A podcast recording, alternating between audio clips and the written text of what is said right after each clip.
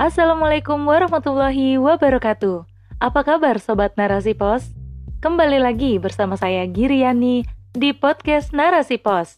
Kali ini dengan rubrik Surat Pembaca.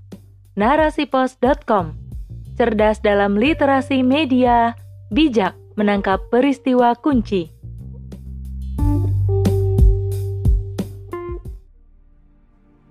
Proyek IKN mengancam kedaulatan negara oleh Diani Akorip. Rencana pemindahan ibu kota negara atau IKN menjadi topik pembicaraan akhir-akhir ini. Bagaimana tidak, di tengah kondisi kesulitan ekonomi karena pandemi dan tingginya utang luar negeri, pemerintah bersikeras untuk melanjutkan proyek pembangunan IKN di wilayah Penajam Pasir Utara dan Kutai Kartanegara, Kalimantan Timur. Seakan banyaknya kritik dan saran dari berbagai kalangan tak berarti apa-apa. Seperti kritik dari ekonom senior Faisal Basri yang menilai bahwa proyek IKN tidak memiliki perencanaan yang matang.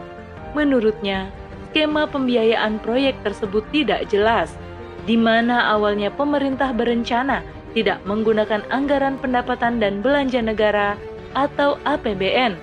Namun, di kemudian hari, pemerintah mengumumkan skema pembiayaan pembangunan IKN hingga 2024 akan dibebankan pada APBN sebesar 53,3 persen, sedangkan sisanya yaitu 46,7 persen akan didapat dari kerjasama pemerintah dan badan usaha atau KPBU, swasta, dan BUMN.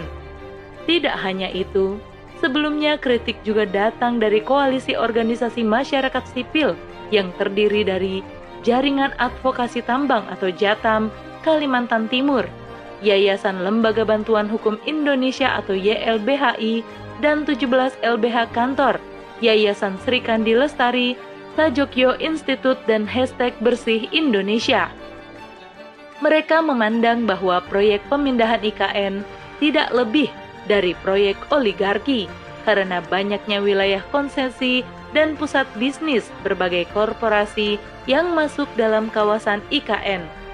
Bahkan, nantinya akan dibangun fasilitas-fasilitas yang canggih dan berteknologi tinggi, seperti yang disampaikan Menteri Negara Perencanaan Pembangunan Nasional atau PPN atau Kepala Bapenas Suharso Manoarfa bahwa perusahaan Space Exploration Technologies Corporation atau SpaceX milik Elon Musk meminta pemerintah membangun landasan pesawat berkecepatan tinggi layaknya roket di ibu kota negara baru, sehingga Indonesia akan mendapatkan akses transportasi khusus menuju Amerika Serikat dengan durasi penerbangan yang singkat.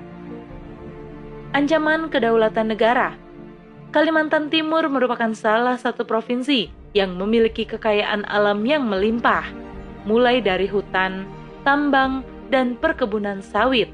Dari sini bisa dipastikan akan banyak korporasi asing yang tergiur untuk berinvestasi dan mengeruk keuntungan di sana. Berkaitan dengan biaya proyek IKN, maka sudah jamak diketahui bahwa biaya proyek tersebut tidaklah sedikit, diperkirakan menembus angka 501 triliun, di mana salah satu sumbernya didapatkan dari pihak swasta, sehingga tidak mungkin pihak swasta tersebut menyerahkannya secara cuma-cuma. Aliansi Masyarakat Adat Nusantara atau AMAN menenggarai adanya kemungkinan barter konsesi milik korporasi yang lahannya akan terpakai proyek IKN. Proyek IKN juga disebut bakal menggusur sedikitnya 20.000 masyarakat adat dari 19 kelompok adat di Penajam Pasir Utara dan dua kelompok di Kutai Kartanegara. Banyaknya campur tangan swasta bahkan pihak asing dalam proyek pembangunan IKN justru membahayakan kedaulatan negara karena mereka akan lebih leluasa mencengkram dan mengontrol ibu kota belum lagi, fasilitas-fasilitas yang dibangun akan memudahkan mereka dalam mengatur kepentingannya, sehingga melalui proyek-proyek di IKN tersebut, pihak asing akan lebih mudah masuk dan mengancam kedaulatan negara. Khilafah menjaga kedaulatan negara. Khilafah merupakan negara berdasarkan ideologi Islam yang menerapkan syariah Islam secara kafah.